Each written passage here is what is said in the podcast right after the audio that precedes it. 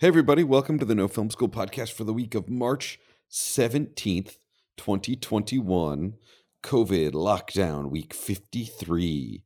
Uh, I'm Charles Haine, writer at the website No Film School. I'm here with editor in chief of No Film School, George Edelman. Hello.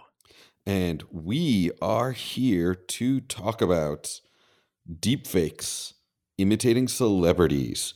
We are going to be talking about how they achieved all those amazing looks on WandaVision on one camera. We're going to be talking about the new flagship camera from Nikon and why I think it explains the existence of the Sony Alpha 1. We've got all that. And, you know, one of my favorite Ask No Film Schools in a long time this week on the No Film School podcast.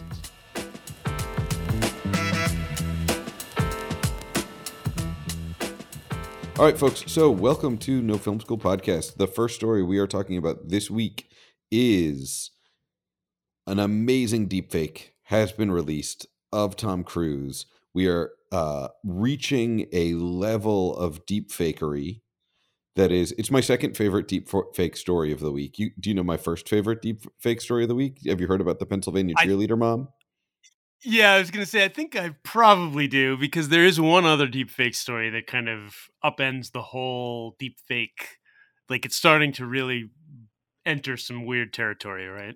well, I mean, it's the kind of thing that would actually like you know, mostly on the No Film School podcast, we talk about like behind the scene techniques and stuff, but we also talk about content. And the Pennsylvania cheerleader story is the kind of thing that makes a good episode of a television show. So apparently, there are, you know, like we've all heard of competitive cheerleading. Like there are people who are trying to get on a team and not. And apparently, the mother of someone on a team felt like someone else on the team was her daughter's rival. And so she created some deep fake, apparently pornographic images of this teenager in order to get the other teenager kicked off the team because apparently that would get you kicked off a cheerleading team. I don't teach high school. I don't know how all of this works, but uh, it's probably highly illegal to make deep fake images of children like uh, oh, it, in sexual situations. Sounds- it seems illegal and wrong on on a handful of levels. Oh, multi- like all of the levels. It also all it's bad on all the levels, but it also feels so much like the plot to an Alexander Payne movie. Yeah, I mean, this will end up in somebody's plot sometime soon. I also just like did she go on mandy.com to hire a deepfake artist did she post a craig like did she or and like look woman's a criminal belongs in jail did she like go to Reddit and do the tutorials and learn to do deep fakes herself. I'm suspecting she hired somebody. I'm suspecting she went out there and like posted flyers at the local Kinkos being like, "Can you help me make deep fakes?" Um, but maybe she did it herself. Maybe she's like, "I'm going to learn to program an AI to do deep fakes for my nefarious ends." Um, which we've talked to- about the value of knowing the skill and that eh, that it is a valuable skill. Hopefully, you're not using it as criminal, but well, it also goes back to my whole uh, obsession with the the beauty of in the '70s. Like the reason why Star Wars is so great is because Luke had the skill to shoot the Death Star down himself from practicing on womp rats. It was about the hero having the skill.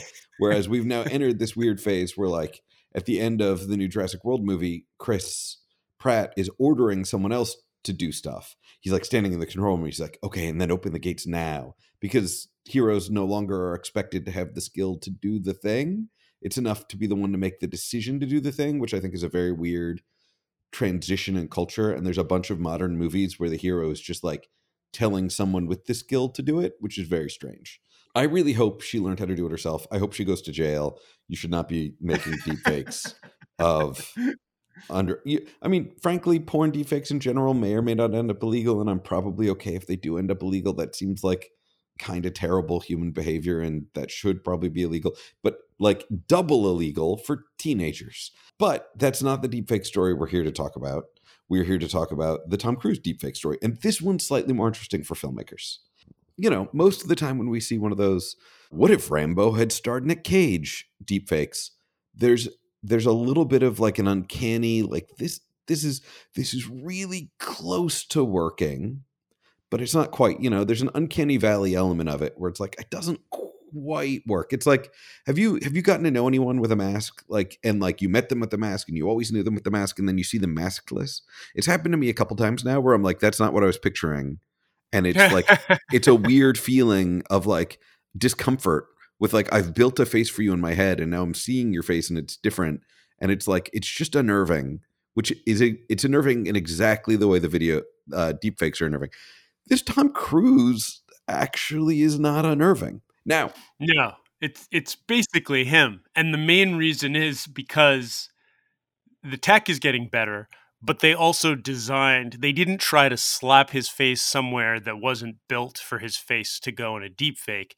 They shot a video with a very skilled impersonator for the purposes of the deep fake, and in doing that, created something that feels like pretty darn natural. Like there's very little there when you're watching it. And the whole thing, unlike uh, for the deep fake aficionados out there, if you haven't Googled and watched Sassy Justice, which is from the South Park guys, and you can find it on YouTube, and it's pretty funny in my opinion, but it's just deep fakery in their spirit of their in the spirit of their humor and used to be ridiculous this Tom Cruise thing is not at all used for comedy. It's entirely like, look what we can do. We can have him hold a coin in front of his face. We can have him put a hat on and sunglasses on and off. We can do, we can have him walk away. We can have, so they're just trying to have him trip and fall, all just to demonstrate like the flawlessness of we can absolutely have Tom Cruise do anything that this impersonator does that we want. And there's so much here. I mean, first off, professional Tom Cruise impersonators exist. Like, did not realize, but according to the New York Times article I read about this, they refer to him as a professional Tom Cruise impersonator. I actually think he does more than that. Weirdly, I seem to remember like five years ago seeing a music video he did mashing up the talking heads with American Psycho. So I think he's more just a visual performer, artsy guy who the New York Times reduced to being a Tom Cruise impersonator um, because mainstream media often flattens characters to to one of the jobs they do. But we know in late stage capitalism, we all have a billion different jobs, and you shouldn't reduce us to a single one. New York Times. That was a bit of a rant, but I'm okay with it. For content creators, it is very much in an interesting place. I've been saying remember like two years ago with George at NAB, I was like, you know, this fall my project's going to be learning deepfakes. I still haven't done it because then I had a kid and you don't have projects to yourself anymore. You know, my project now is like making snacks, which is great. I love my daughter. We, yeah, we've been saying, we have been on this podcast saying that learning how to deepfake seems like one of the smartest things you can do. Um, if you're trying to develop skills that are going to be easy to monetize in this field or in a lot of fields, in the near future having a deep fake machine because obviously you need to dedicate some resources to it but there is so much to this because like Tom Cruise why Tom Cruise well because I mean this guy is a really skilled Tom Cruise impersonator but Tom Cruise is a, a, one of the most famous brands as far as a star that exists he's an IP unto himself essentially he also is in a lot of movies where you need to do a lot of stunts. And while Tom loves doing his stunts, or so we're told, how cool is it to think that? And I'm sorry, this isn't meant to be like, oh, it would be great if stunt people didn't matter because they do. Because the whole idea here is you can put the face on a different body doing the action and the idea of a double almost like of a double that's obviously a double it almost completely vanishes but not only that let's talk about like that star uh mandalorian star wars episode where luke skywalker was not a deep fake really but like kind of a deep fake i don't really know exactly what they did to get young luke's new uh young luke's old face on the body of the double um, if you look up the actor who played the body of Luke Skywalker in The Mandalorian, he looks a little bit like Luke, but not really. He also kind of looks like what the finished Luke looked like, which looked a little bit like a younger Mark Hamill, but not exactly like him. Um, and I did wonder watching it. I thought, I wonder why they didn't just do a deep fake. Like he didn't. It, it probably would have been better, and maybe there are reasons maybe there are ethical reasons um, just because they were like we want to create a new thing using a performer. I'm not sure what the rules are going to be on deepfakes, is what I'm saying. Like, what's to stop us from getting, just like off the Tom Cruise thing for a second, a whole new movie about Luke Skywalker when he's Return of the Jedi aged? I'm taking it all to Star Wars, of course, because that's where my mind goes. But what's to stop us from getting that movie with a deepfake Luke doing all kinds of stuff? I don't know. Like, what's to stop the estate of think of a famous actor who who left us back in their prime uh, on in all kinds of movies. Why not? Um, that's the question that comes up, and I think that's the that's the troubling but also maybe exciting thing. There are no limits. Yeah, I mean, I think the the flop that was Han, Han Solo, which I was surprised by because Han Solo was actually not as bad as everyone seemed to say it was, but the fact that Han Solo flopped is giving us like a five year protection from a young um, Luke Skywalker movie. Like, I still think that there's the potential of like a Luke Skywalker in kindergarten kid show at some point, but I think they would instead of doing that where they were like let's cast a new actor they could just scrap that idea. And i'm not saying they could do it um, officially because again there's a lot of rules involved with likenesses and such. Um, i'm just saying technically or or, or i am wondering when there will be a online torrentable version of han solo with han with harrison ford recast for ansel elgort who I actually really like, but I think that internet fans didn't like, which I, you know, it's impossible to make the internet happy. The internet is inherently outraged by definition. But I like someone on the internet is going to put Harrison Ford in the Han Solo movie, and it'll be interesting.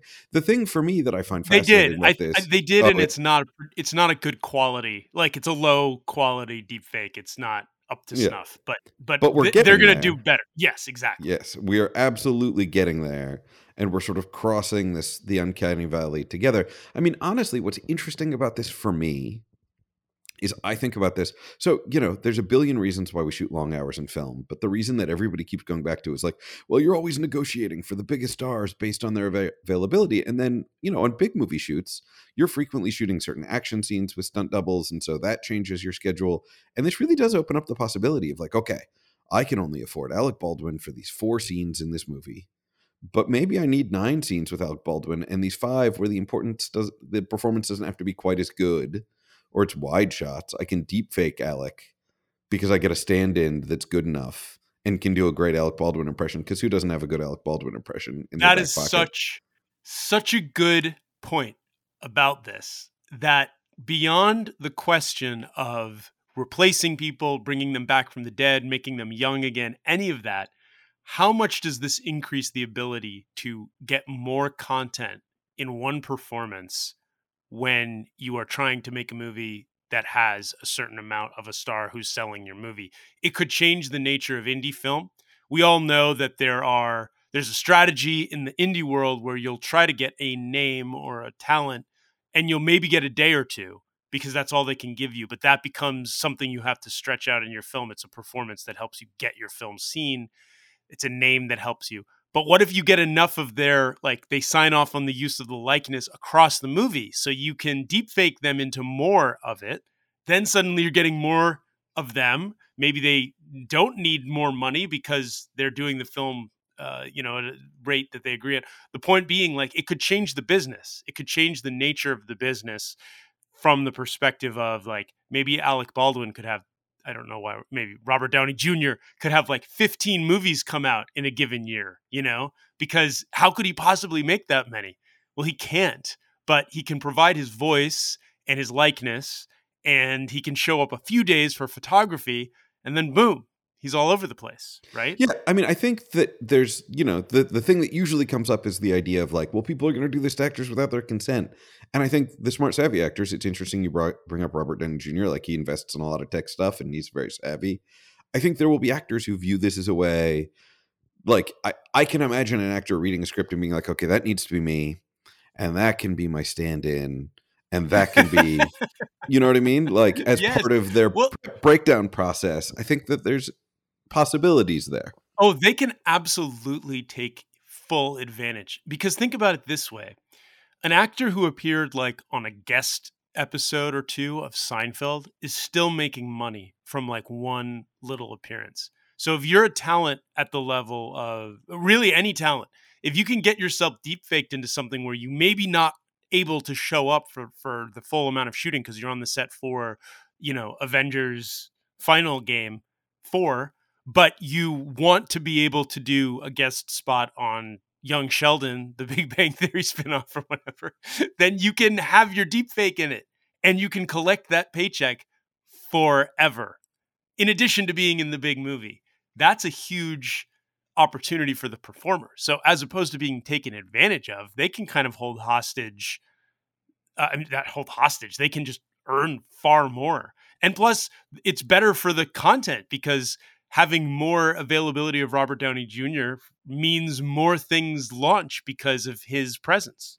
I mean, I I can only imagine that there are people busily amending contact contracts at Creative Artists Agency right now to include the sort of boundaries around how this is going to work on because you know it's no accident that also the one that got all the attention was a Tom Cruise one, right? Like we have this relationship yes. with celebrity, we are engaged with celebrity, and it is a yeah. So I think indie filmmakers should absolutely take note. I mean, if there's a theme of the last two years, learn deepfakes. Yeah, learn deepfakes. Uh, yeah, if there's a theme, it's learn deepfakes. I was just gonna say again, it's like we all love it because as audiences, we want to know who's cast and what. We see things based on who's cast and what, and stars mean a lot. And as IP becomes important, having more Wolverines starring Hugh Jackman because he's getting older and maybe can't pull off the young Wolverine anymore. But like that's exactly why this is a you know a win for. I'm sure, like you say, CAA is amending contracts. I bet Disney and whoever else, Sony, uh, like whoever has important IP um, and actors' faces associated with it. The alternative to doing like a recast and a reboot is because that's certainly one route, like Batman, for example. The idea is like, how many Batmen can we have? Like a hundred, and does that sort of make it so Batman is is more important than any single performer playing him? But there's really one Iron Man, um, and and having his likeness rights could be huge going forward. I mean, I think Ozzy Osbourne also has some rights to say he's Iron Man. um, he certainly did say he was Iron Man repeatedly, way before Robert Downey Jr. did. So he called dibs. I think. I think we're going to give it to Ozzy on dibs.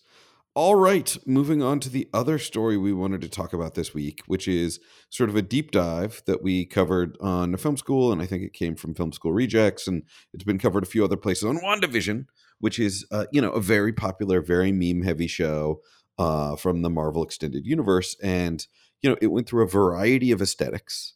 And a lot of people were very surprised to discover that all of those aesthetics were created on a single camera body.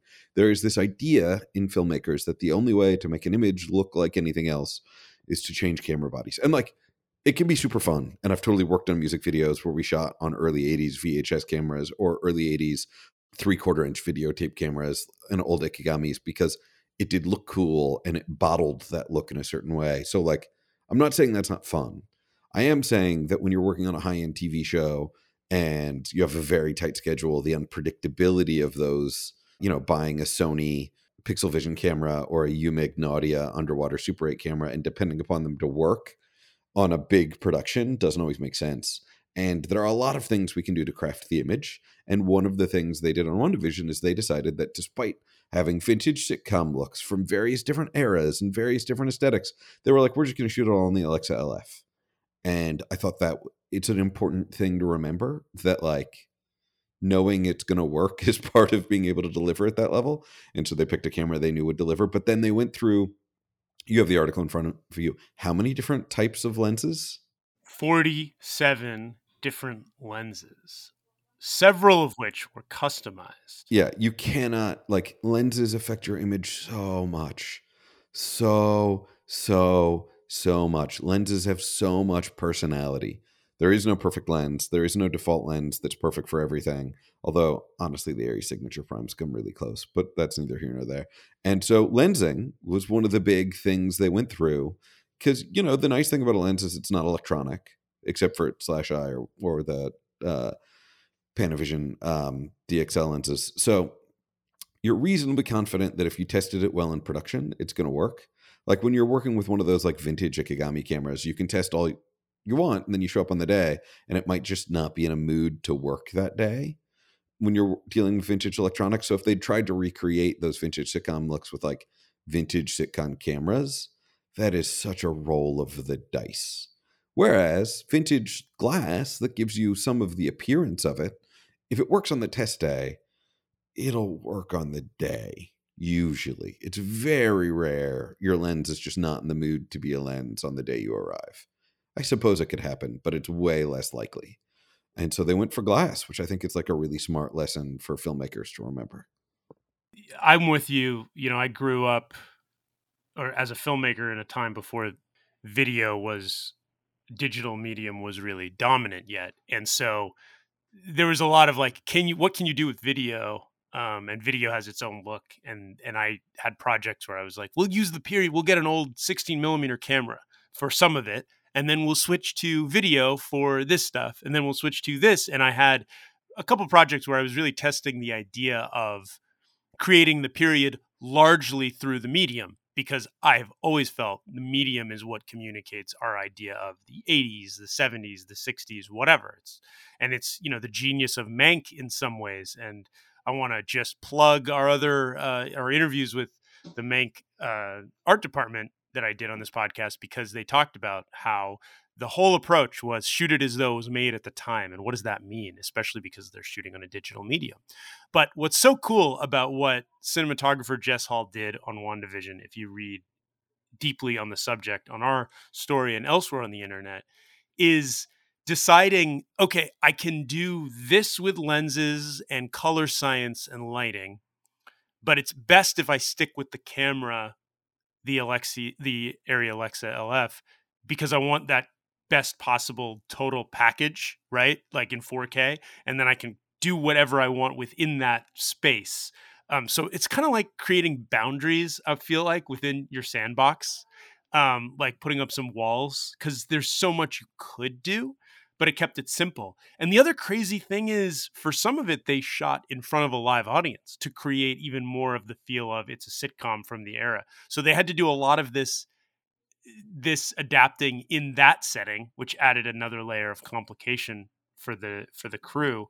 They mention things like Raging Bull, where they go between like Super 8 and 35, changing aspect ratio to I mean the fights I believe are in a different format to convey this is how you would have seen it if you were watching it on TV at the time.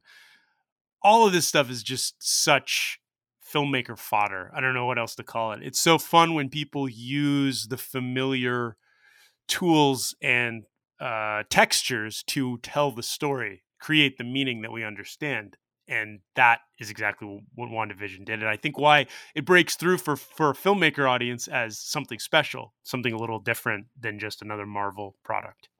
Yeah, and Raging Bull, of course, famously, they this is in the American Cinematographer article. They Michael Chapman, the DP, didn't think he could operate badly enough to make something look like a home movie, so they gave the Super 8 camera to the Teamsters, the the folks who the truck drivers on set, and had them operate the home movies, so it would look more like a home movie, which is like it's like a little charmingly condescending. It's like we can't do this badly. Give it to the Teamsters, and like I'm sure the Teamsters also know how to shoot a home movie properly. Um, but it's also just like this idea that it's like, well, we can't even fake how bad it should be so we're gonna have someone else who doesn't have the skills we have do it, which is like you know one of those things that's always stuck out to me from the American Cinematographer article about Raging Bull, a beautiful shot movie by Michael Chapman, who just passed away. Rest in peace. Yeah, I, I, I like. I also want to highlight something else. I've heard a lot of cinematographers talk about how their new version of choosing a stock, what used to be choosing a film stock, they now consider how they pair a lens with a sensor. So you may have the sensor in the Arri, you may have the sensor in a red. The lens choice paired with sensors where they get their texture and how they and what they test. And I've heard that over and over again from all kinds of DPs. This is the most obvious example of that idea being pushed because the sensor they they settled on the sensor but they were like let's just take all these different lenses eh, you know and customize a few of them and see what we can do there to make you know i know i'm I know you know all of this, Charles, but I've heard again people say lenses used to be designed to do as little as possible to keep it as clean coming from the world delivering it to the celluloid because the celluloid was where something was going to happen right? How you exposed it etc what happened inside the camera body. But now the lens is the place where you make your artistic choices. And that's fascinating because the cleanness of what you're recording on the sensor is like, it can't be more perfect in a sense, right? So that lens has to do something to alter and, um, what's the word we're looking for? Elaborate on themes visually. We're also in this weird era where we're still talking about lenses that were designed for different technologies. So, like, you know, this has been talked about a lot with digital is that, like, you know, the Zeiss lenses are so crisp and sharp and it's too much for me on digital and I need to shoot the Cookes on digital. And it's like, while that's fair, it unfairly, like, stigmatizes the Zeiss. Like, the Zeiss were that sharp because film itself is kind of soft. So Zeiss were sharp because, you know, especially like the Ultra Primes and the Master Primes, they were assuming you were shooting 35 millimeter film and they were adding a little sharpness to balance for the softness of the film stock. Whereas today, they're assuming that the digital sensor is going to be sharp. So, like if you look at the new Supreme Primes, the sort of first digital focused PL mount lenses from Zeiss, because they did before that, they did the Digi Primes in B4 mount, you really see a set of lenses that are like, you know, they still look Zeissy, but they don't look like that artificially sharpness you get out of Masters because they're paired properly with the sensor they were designed to go to.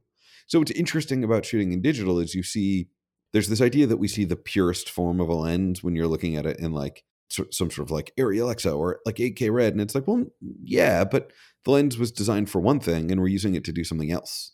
So like, you know, just because you might not like the way a Master Prime looks on one sensor doesn't mean you're not going to like it on another sensor, and doesn't mean you wouldn't like it on film. Yeah, it goes back to that thing you were saying. It's the combination of lens and sensor and then processing it's those things altogether that really get us to a place where we're like, oh, okay, here is what comes together to create an image. Yeah, it's just a different method using the same tools in different combinations. And it's pretty cool. Um, but yeah, it's just, it's also funny that it flipped where, like you're saying, it used to be that a lens was supposed to try and sharpen in some examples, and now lenses for lack of a better phrase, fuck it up a little bit so it has character, right? Step on it, yeah.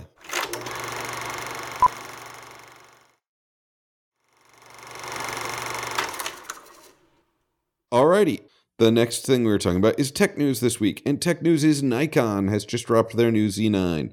Now, a lot of you are wondering, Ni- Nikon, you don't talk about Nikon much. Nikon is the other big camera manufacturer, right? It's Nikon and Canon and Sony are like the three big competitors in the still camera market.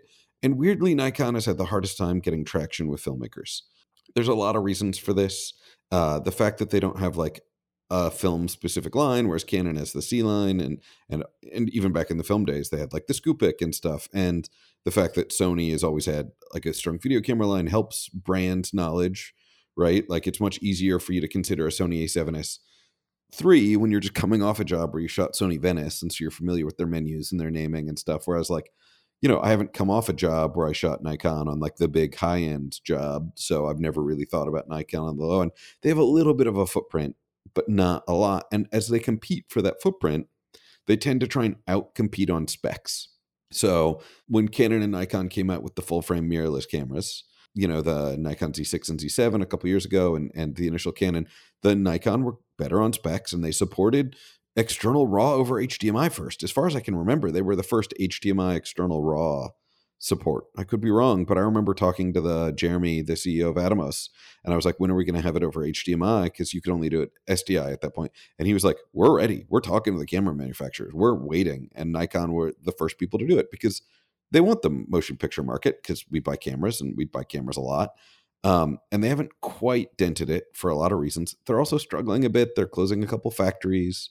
They're shrinking. It's starting to feel like a battle of Canon versus Sony and they're trying to keep up and stand out. So they just dropped a sort of quote unquote flagshipy kind of camera, the Z9, which shoots 8K video. And that is a big deal. Now, it's at least partially a big deal because a couple weeks ago we talked about the Sony's new Alpha 1 and full disclosure, I'm reviewing it right now. I will have a review up soon. It's kind of fun, the Alpha 1. But the Alpha 1 is weird because it's like an 8K camera for $6,500 that came out really soon after the A7S III, their 4K camera, like a couple of months later, like close enough that it, you know, because corporations usually have these like big schedules for like, we'll release this then and then this later. And, you know, it's all coordinated. And the Alpha 1 felt fast. It felt like, really? you guys just came out with the A7S III. And it's big marquee spec for filmmakers of the 8K video internal. And now we have the Nikon, and and I think the Nikon Z9 tells us what happened with Sony. Sony saw that the Z9 was coming out and wanted to make sure the Alpha One was out first because they're Sony and they do stuff first, right? They were like four years ahead of everybody else on full frame mirrorless.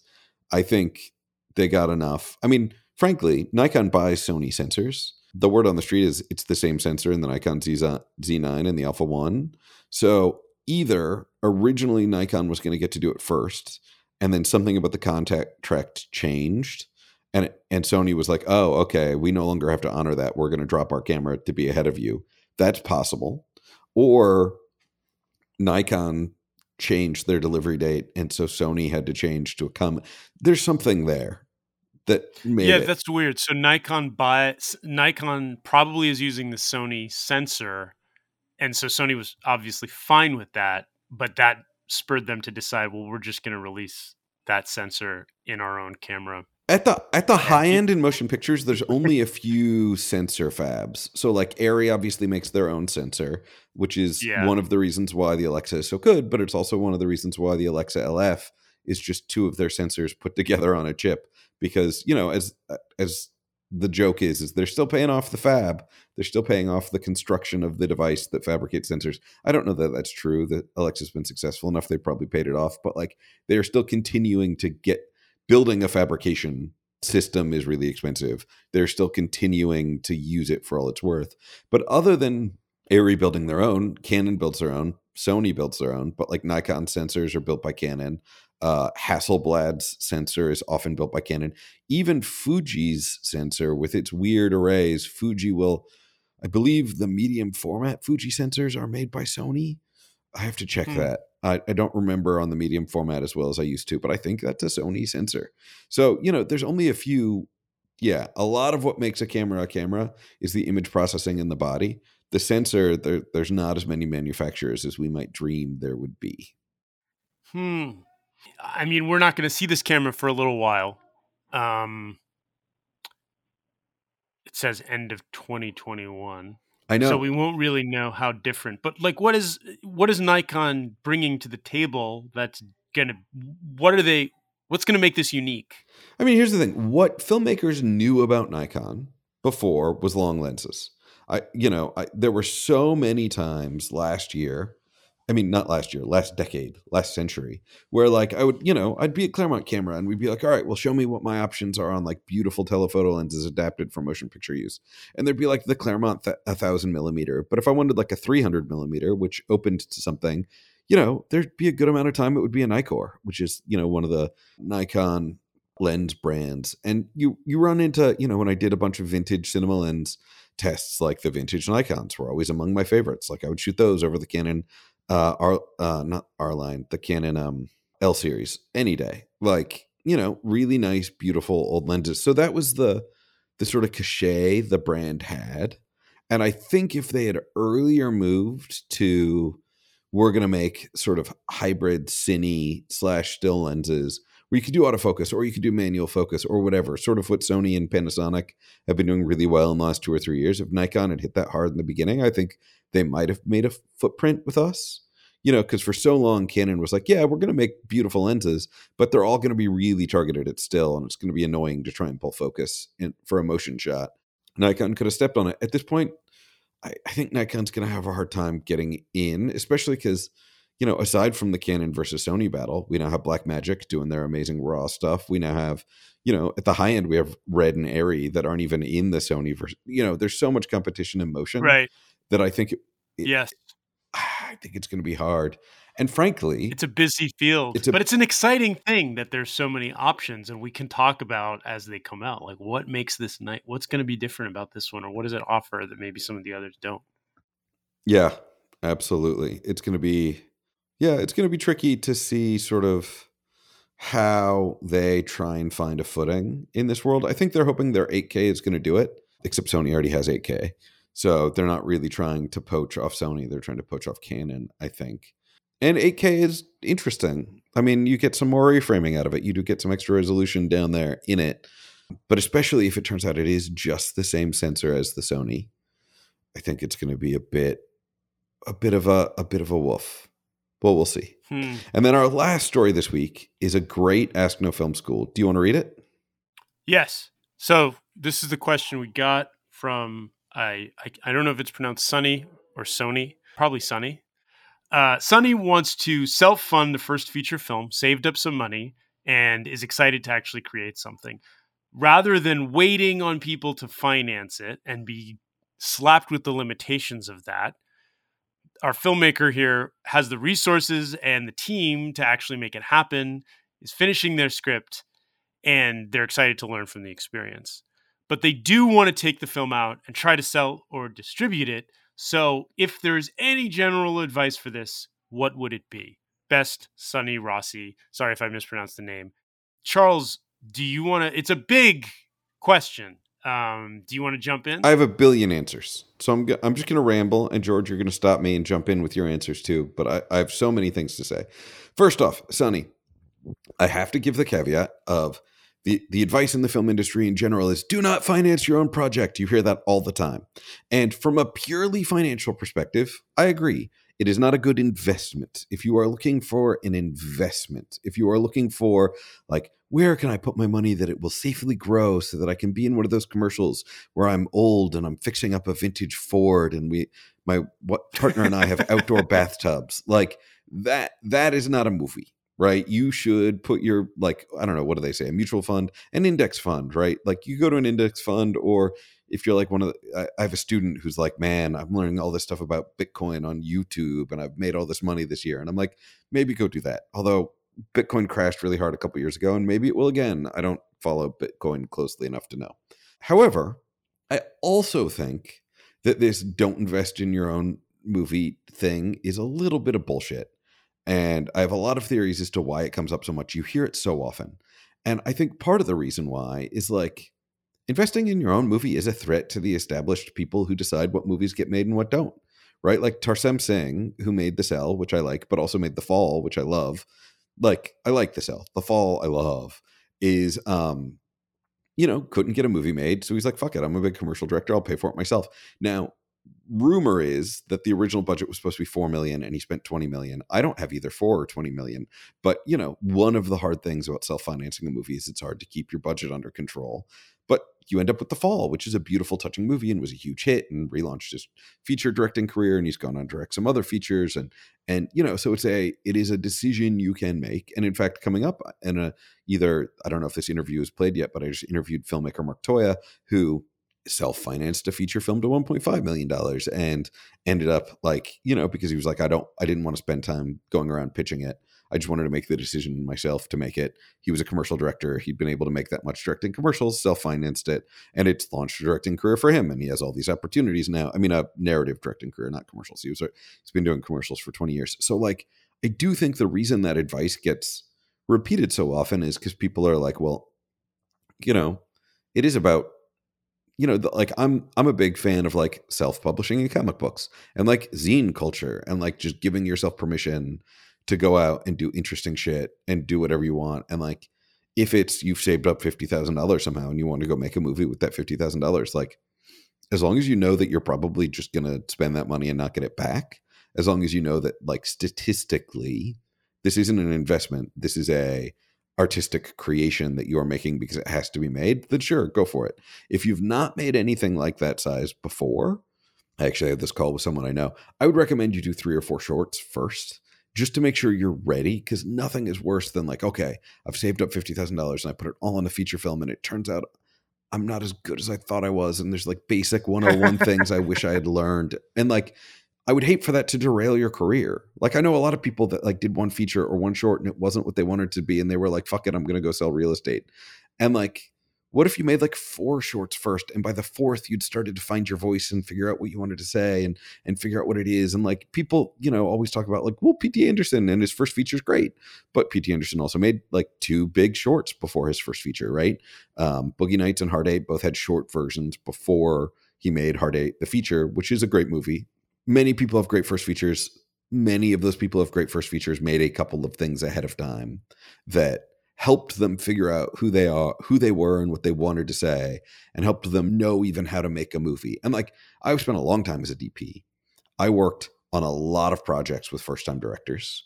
And you could tell the first time directors who were like, oh, well, I did a couple shorts or I did this one commercial. And like, I at least feel comfortable on set. And I at least feel comfortable on like, you know, that I know what, like, how this is all going to work. And I understand like the trade offs and decisions I'm making. So I would do some of that with whatever. I would take like whatever you've saved, I would spend 5,000, 5% of it making a couple of short films on that budget to make sure you're like, I am capable of delivering on a tight budget the things I want. In terms of distribution, you know, as we were talking earlier, like names help. Names help, names help, names help, names help. Like it is not uncommon for an indie feature budget to be half cast because if you can get good, you know, I've definitely worked on movies uh, I remember like the first feature I shot, the budget was like two hundred thousand dollars, and I never got to see the budget because it's a tiny little budget movie. But like, I guarantee you, looking back, that the lead actor in that got sixty to eighty thousand dollars to be in it because he had a name, and that name was going to help with distribution, and the producer and director knew that they could figure out how to do the rest for a hundred. I guarantee. Like, there is no way that that lead actor was out at SAG scale because they needed a lead actor to get distribution, and the actor knew it, and the actor's agent knew it, and that's how that works. So a larger percent of your budget should go to helping you get good actors who can do the part and who can help you with distribution. And then beyond that distribution's really hard and if you don't get get any good festivals it gets harder but amazon prime will let you just self distribute and i know a lot of good self distribution consultants now and it becomes all a, a, sort of marketing game to drive traffic to your platform, and I would really seriously consider something like that. These are all my thoughts. I've done it before, not at the four million dollar scale, sadly. or maybe maybe that's a good thing actually, because that's a lot of money to lose on a movie or on anything. I think that the adage is cut both ways. I do think there is wisdom to the a little pushback. I do think there's some wisdom to the don't self finance just because even though I agree with you on principle, Charles, that that's a method of control, the danger of self finance to me is not just the loss of money. Assume you're going to lose it. Don't go, like you said, you're not going to assume you lose whatever you spent on the movie. Assume you're buying or paying for, instead of losing, a calling card, uh, an entry point, an opportunity to grow or create a career, or however you want to look at it, just like you might spend on um, going to film school Maybe a lot of people who spend the money on film school think, man, I could have just made a really kick ass feature. Maybe, maybe. But the point is, the process of getting approval for someone else's money is kind of a vetting process for the potential of the idea. Now, that gets complicated philosophically because it can be just a vetting process for if it can make money. And if making money isn't your goal, well, then what is it a vetting process for? We see a lot of horrible movies that get made every day and greenlit all the way through, and nobody would be excited to make them or make them as a passion project. They're just trying to make money. And then they even fail at that. So, what's my point? I think my point is you need to find some way to hold your material accountable. And if it's not through obtaining financing, maybe it's through yourself. Maybe you have the ability to do that. Maybe you need collaborators who you trust. I've spoken to some filmmakers on this podcast before and in general who will say, My producing partner kept me honest, or my team told me if it wasn't ready or if it wasn't good enough or what it needed. Or maybe you had a mentor on the script. Maybe you did something like a Sundance Lab. Maybe you did screenplay contests and you won one. So you know your script is good. My advice is to make sure you vet this material outside of yourself because I've been the young filmmaker who tried to self finance and and with very little money. Like I, I, was always on the like shoestring side of things, and and that's the one thing I was always really good at. What I wasn't good at was vetting the material because I was so confident that well, I don't really care if they don't think it's good. I think it's good, and I'm who matters, right? So sometimes that can paint you into a corner. I, I feel like a good artist or filmmaker is stubborn and is confident but I also think you need to be aware that vetting the material helps determine whether or not people are going to want to watch it at all. So you have to be good at taking notes and you have to be willing to adjust your material.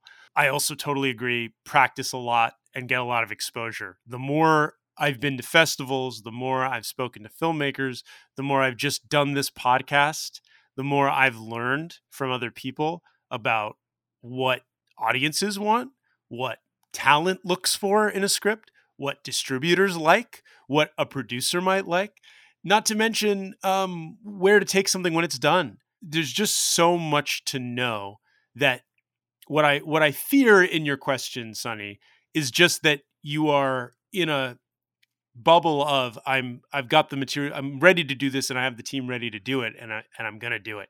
And I think you need to, as much as you can, extend out to people who have never heard your script before or heard of your idea. Pitch them the one line, see if they're interested. And if they're not, t- be willing to go back and rework it. Because if you do want to get distribution, because it does sound like that's your end goal, you're going to have to consider what it takes to make a piece of material that people are excited about watching or reading or being in or working on. So all those things should factor in. I'm sure you're more than capable of making it. The question is is it something that people are going to be excited about? Because when you go to the point of even self distribution, uh, there's a lot out there. So even when you get it, and I've been on this part of the path too, once you have something in distribution, why are people going to watch your thing as opposed to another thing? Is it someone in it? Is it something about the title? Is it something about the poster? Is it something about the the concept? Is it um, who knows? But you need to think about all those things if you really want it to break through. So without the financing arm that comes in and brings that to the table, because someone putting money in something, they are going to be the voice that that confirms that it has that potential. You're going to have to find that somewhere, either in yourself or in a collaborator in the world that that vets this material. That would be my key piece of advice because if you can do that, well, then yeah, definitely don't listen to the people who say don't invest your own money in your movie. But the danger, again, of investing in your own movie is that you lose that vetting process. Yeah, that's that. That's all I got. Killer. but I definitely think you should do it because, as you said, you will learn by doing it. So if it's an amount of money even if you even if the vetting process doesn't go great you could still go out there do it and learn so much that it would be valuable on that level yeah. All right. Well, that's killer. So you can look at my self-funded web series on Amazon Prime, Salty Pirate, and my not self-funded, traditionally or not traditionally funded, but like not self-funded feature film Angel's Perch on on Amazon Prime. Uh, you can hear my interview with Mark Toia, which is somewhere in the No Film School podcast feed, who self-financed a feature, um, and all of that and more. NoFilmSchool.com. You can check me out at CharlesHaine.com. George, yeah, and I'm George Edelman, editor in chief at No Film School. You can find everything we spoke about here today and more at nofilmschool.com. Follow us on Twitter, like us on Facebook. Please like, rate, and subscribe to the podcast. Share it, tell your friends about it, leave a comment, tell everyone how awesome it is. Or not, be honest. We like that. Uh, and yeah, um, Charles did a podcast that will be up, is probably up already. Uh, and if it isn't, it'll be up soon. Um, so definitely check that out along with all of our other podcasts and go to nofilmschool.com and check out our gear guides if you're looking to buy gear to make that feature. We have all the advice you need. Thanks so much.